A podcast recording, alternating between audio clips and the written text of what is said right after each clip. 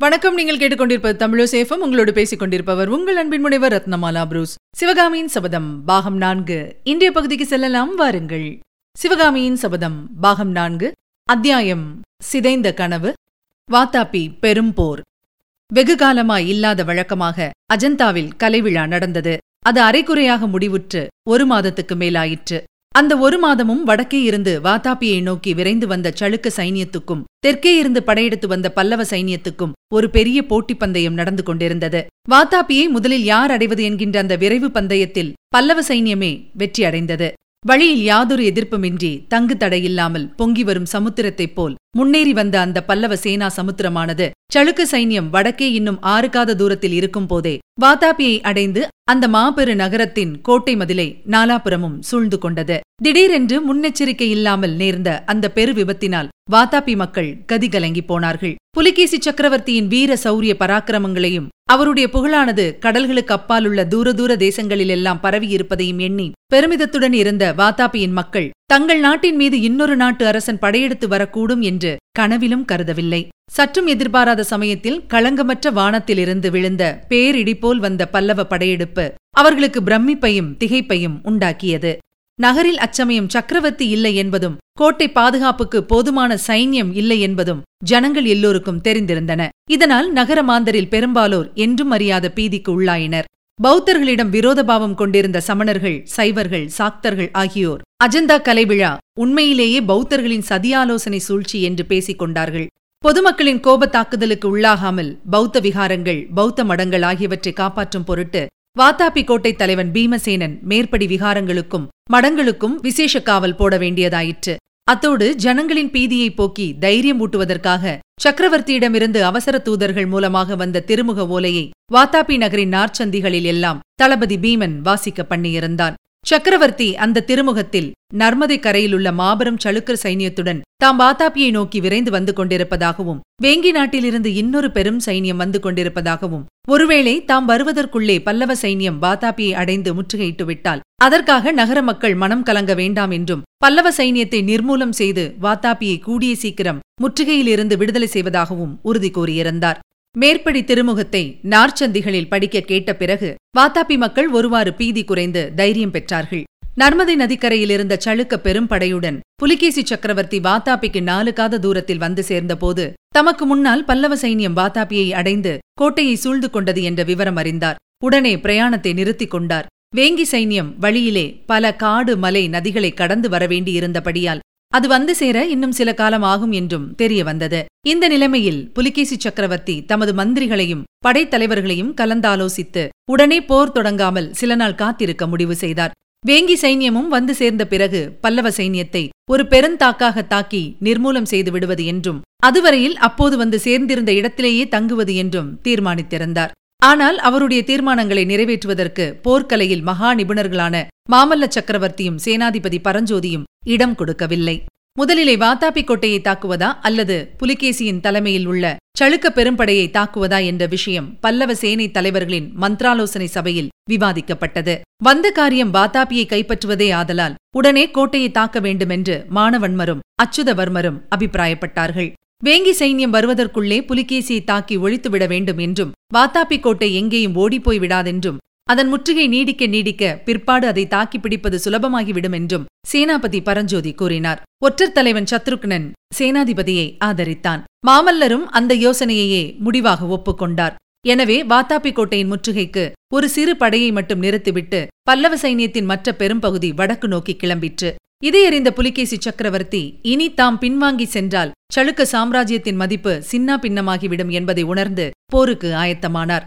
வாத்தாப்பிக்கு வடக்கே மூன்று காத தூரத்தில் இரு பெரும் சைனியங்களும் கை கலந்தன அந்த காட்சியானது கீழ் சமுத்திரமும் மேல் சமுத்திரமும் தங்கு தடையின்றி பொங்கி வந்து ஒன்றோடொன்று மோதி கலந்ததைப் போல் இருந்தது. மூன்று பகலும் இரவும் கோரமான யுத்தம் நடந்தது. ஆயிரம் பதினாயிரம் வீரர்கள் வாளால் வெட்டுண்டும் வேல்களால் குத்துண்டும் போர்க்களத்தில் மாண்டு விழுந்தார்கள். வீர சொர்க்கம் அடைந்தவர்களின் சவங்கள் கால்வேறு கைவேறு தலைவேறான உயிரற்ற உடல்கள் போர்க்களத்தில் மலைமலையாக குவிந்தன. இறந்த யானைகளின் உடல்கள் ஆங்காங்கு கருங்குன்றுகளைப் போல் காட்சி தந்தன. மனித உடல்களின் மீது குதிரைகளின் உடல்களும் குதிரைகளின் சவங்கள் மீது மனிதர்களின் பிரேதங்களுமாக கலந்து கிடந்தன.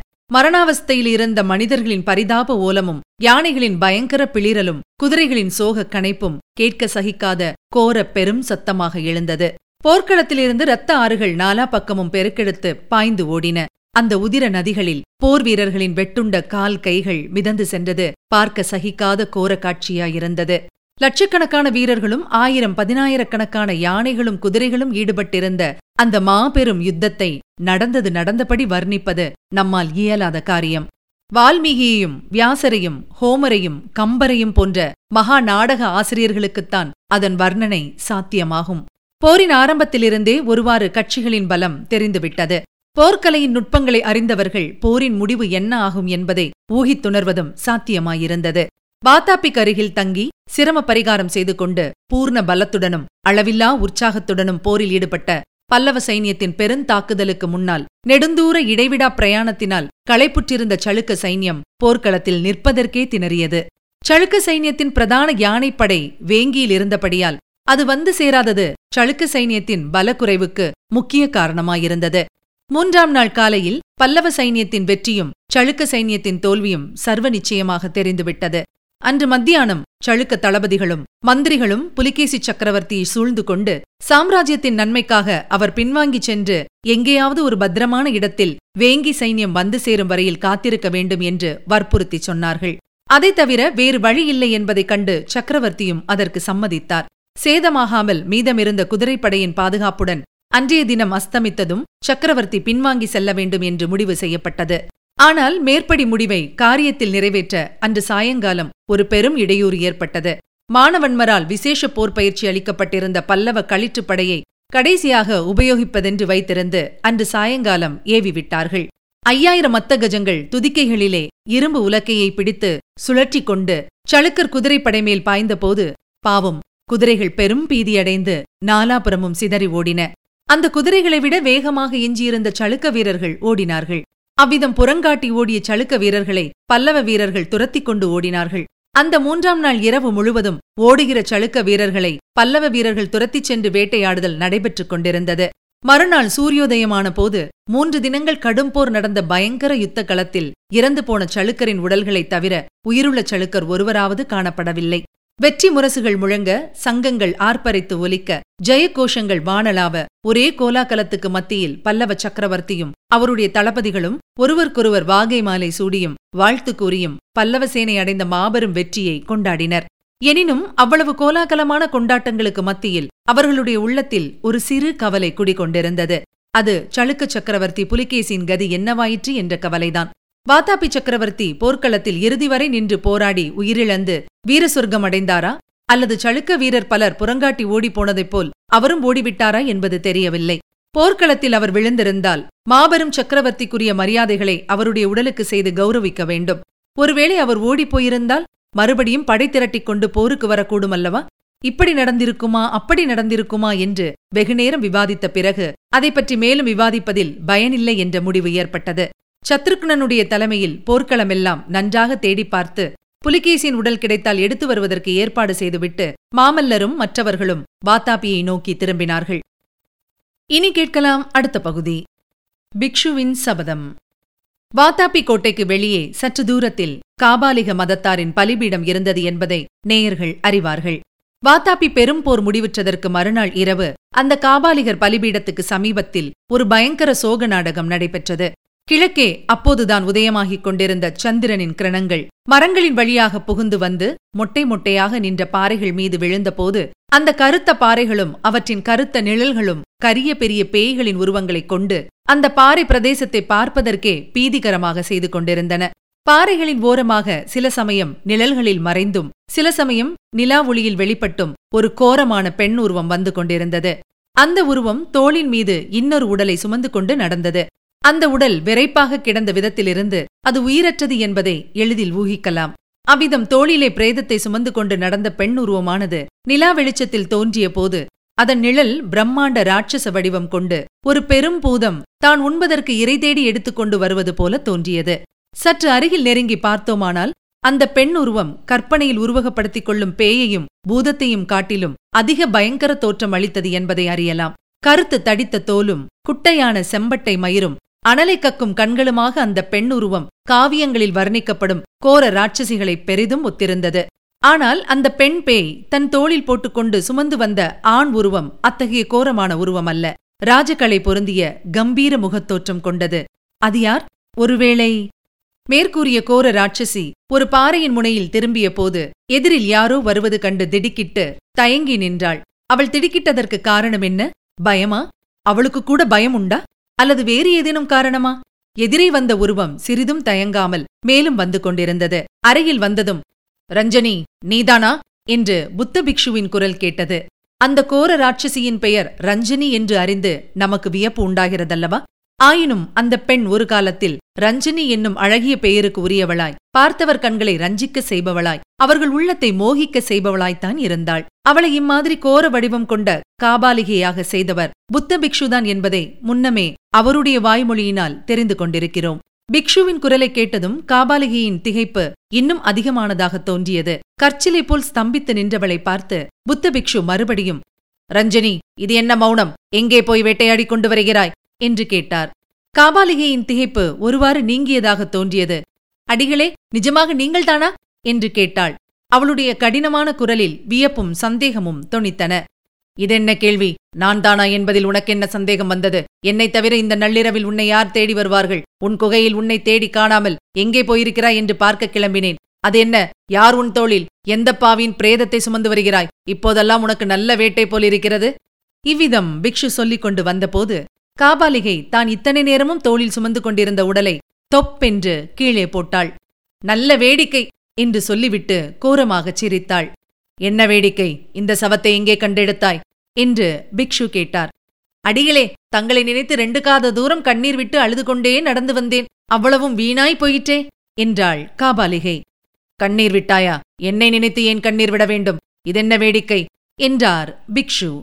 பெரிய வேடிக்கைதான். அந்த வேடிக்கையை ஆரம்பத்திலிருந்து சொல்கிறேன் கேளுங்கள் என்று காபாலிகை ஆரம்பித்தாள். யுத்த வேடிக்கை பார்ப்பதற்காக சென்றிருந்தேன். போர்க்களத்துக்கு கொஞ்ச தூரத்தில் இருந்த ஒரு குன்றின் உச்சியிலிருந்து பார்த்து கொண்டிருந்தேன். அப்பப்பா என்ன யுத்தம்? என்ன சாவு?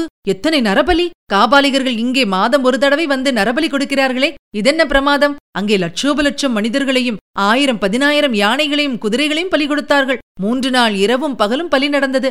கடைசியில் ஒரு கட்சியார் ஓடவும் இன்னொரு கட்சியார் துரத்தவும் ஆரம்பித்தார்கள். யாரை யார் துரத்துகிறார்கள் என்று கூட நான் கவனிக்கவில்லை. எங்கே என்னை பிடித்துக் கொள்வார்களோ என்று பயந்து ஓட்டம் பிடித்தேன். இன்று பகலெல்லாம் காட்டில் ஒளிந்து ஒளிந்து வந்தேன். சாயங்காலம் ஆனபோது பின்னால் ஒரு குதிரை ஓடி வரும் சத்தம் கேட்டது. என்னை பிடிக்கத்தான் யாரோ வருகிறார்கள் என்று மேலும் வேகமாய் ஓடினேன். கொஞ்ச நேரம் குதிரையும் தொடர்ந்து ஓடி வந்தது. நன்றாக இருட்டியதும் யார்தான் என்னை பிடிக்க வருகிறார்கள்? என்று பார்ப்பதற்காக ஒரு மரத்தின் பின்னால் மறைந்து நின்றேன். என்னை துரத்தி வந்த குதிரை திடீரென்று கீழே விழுந்தது. அதன் மேலிருந்த மனிதனும் அப்படியே கிடந்தான். எழுந்திருக்கவில்லை. அருகிலே சென்று பார்த்தபோது குதிரை மரணாவஸ்தையில் இருந்தது. அதில் மேலிருந்த மனிதன் கிடந்த மாதிரியிலிருந்து அவன் இறந்து போய் வெகு நேரமாயிருக்க வேண்டும் என்று தோன்றியது. அவன் கால்கள் குதிரையின் கடிவாளத்தில் மாட்டிக்கொண்டிருந்தபடியால் கீழே விழாமல் தொங்கிக் கொண்டே வந்திருக்க வேண்டும் என்று தெரிந்தது. குனிந்து அவன் முகத்தை பார்த்தேன். தங்களுடைய முகம் மாதிரி இருந்தது. நான் பைத்தியக்காரிதானே தாங்கள்தான் என்று நினைத்து தோளில் போட்டுக்கொண்டு அழுது கொண்டே வந்தேன். அப்போது புத்த பிக்ஷுவுக்கு திடீரென்று ஏதோ ஒரு எண்ணம் தோன்றியிருக்க வேண்டும். சட்டென்று கீழே குனிந்து தரையில் கிடந்த உடலின் முகத்தை நிலா வெளிச்சத்தில் உற்றுப் பார்த்தார். தம்பி புலிகேசி! என்று பிக்ஷு வீறிட்டு அலறியது அந்த விசாலமான பாறை பிரதேசம் முழுவதிலும் எதிரொலி செய்தது. ரஞ்சனி நீ போய்விடு. சற்று நேரம் என்னை தனியே விட்டுவிட்டு போ. இங்கு நில்லாதே என்று பிக்ஷு விம்மலுடன் சொன்னதை கேட்டு காபாலிகை பயந்து போய் அங்கிருந்து விலகிச் சென்று பாறையின் மறைவில் நின்றாள். பிக்ஷு கீழே உட்கார்ந்து புலிகேசியின் உடலை தமது மடியின் மீது போட்டுக்கொண்டார் தம்பி உனக்கு இந்த கதியா? இப்படியா நீ மரணமடைந்தாய்? இந்த பாவியினால் அல்லவா நீ இந்த கதிக்கு உள்ளாக நேர்ந்தது?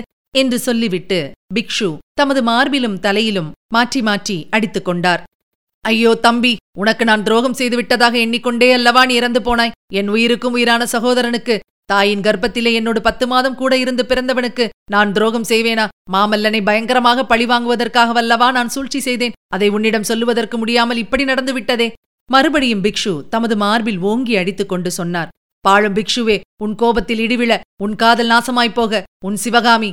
ஆ சிவகாமி என்ன செய்வாள்? தம்பி உனக்கு நான் துரோகம் செய்யவில்லை. நம் தேசத்துக்கும் நான் துரோகம் செய்துவிடவில்லை அன்றைக்கு அஜந்தாவில் நீயும் நானும் கொஞ்சம் பொறுமையாக மட்டும் இருந்திருந்தோமானால் இம்மாதிரி விபரீதம் நேர்ந்திராதே. இந்த யுத்தம் நடக்கவே நான் விட்டிருக்க மாட்டேனே. பல்லவ நாட்டார் அத்தனை பேரையும் பட்டினியால் சாக பண்ணியிருப்பேனே. மாமல்லனையும் உயிரோடு பலி கொடுத்திருப்பேனே. ஐயோ இப்படியாகிவிட்டதே பிக்ஷு புலிகேசியின் உடலை மடியிலிருந்து மெதுவாக எடுத்து கீழே வைத்தார். எழுந்து நின்று இரு கைகளையும் வானத்தை நோக்கி தூக்கிக் கொண்டு பாறை மறைவிலிருந்த காபாலிகைக்கு கூட ரோமம் சிலிர்க்கும்படியாக அலறுகின்ற குரலில் உரக்க கூறினார். தம்பி புலிகேசி உன் மரணத்துக்கு பழி வாங்குவேன். புத்த பகவானின் பத்ம பாதங்களின் பேரில் சத்தியம் செய்கிறேன். கபாலம் ஏந்தும் சம்ஹார ருத்ரன் தலைமீது ஆணையிட்டு சொல்கிறேன். ரத்தபலி கேட்கும் சக்தி பத்ரகாளியின் பேரில் சத்தியம் வைத்து சபதம் செய்கிறேன். உன்னை கொன்றவர்களை பழி வாங்குவேன். இதுவரை நீங்கள் கேட்டது சிவகாமின் சபதம் பாகம் நான்கு. வழங்கியவர் உங்கள் அன்பின் முனைவர் ரத்னமாலா புரூஸ். சிவகாமின் சபதம் என்ற எமது இந்த ஒலிப்புத்தக முயற்சிக்கு நீங்கள் அளித்து வரும் அன்பிற்கும் ஆதரவிற்கும் மிக்க நன்றியை தெரிவித்துக் கொள்கிறோம் தொடர்ந்து கேளுங்கள் நண்பர்களிடமும் பகிருங்கள் மறவாமல் சப்ஸ்கிரைப் செய்ய சொல்லுங்கள். அவர்களும் தேன் தமிழ் சுவை பருகட்டும். மீண்டும் அடுத்த பகுதியில் சந்திக்கலாம். இணைந்திருங்கள் மகிழ்ந்திருங்கள்.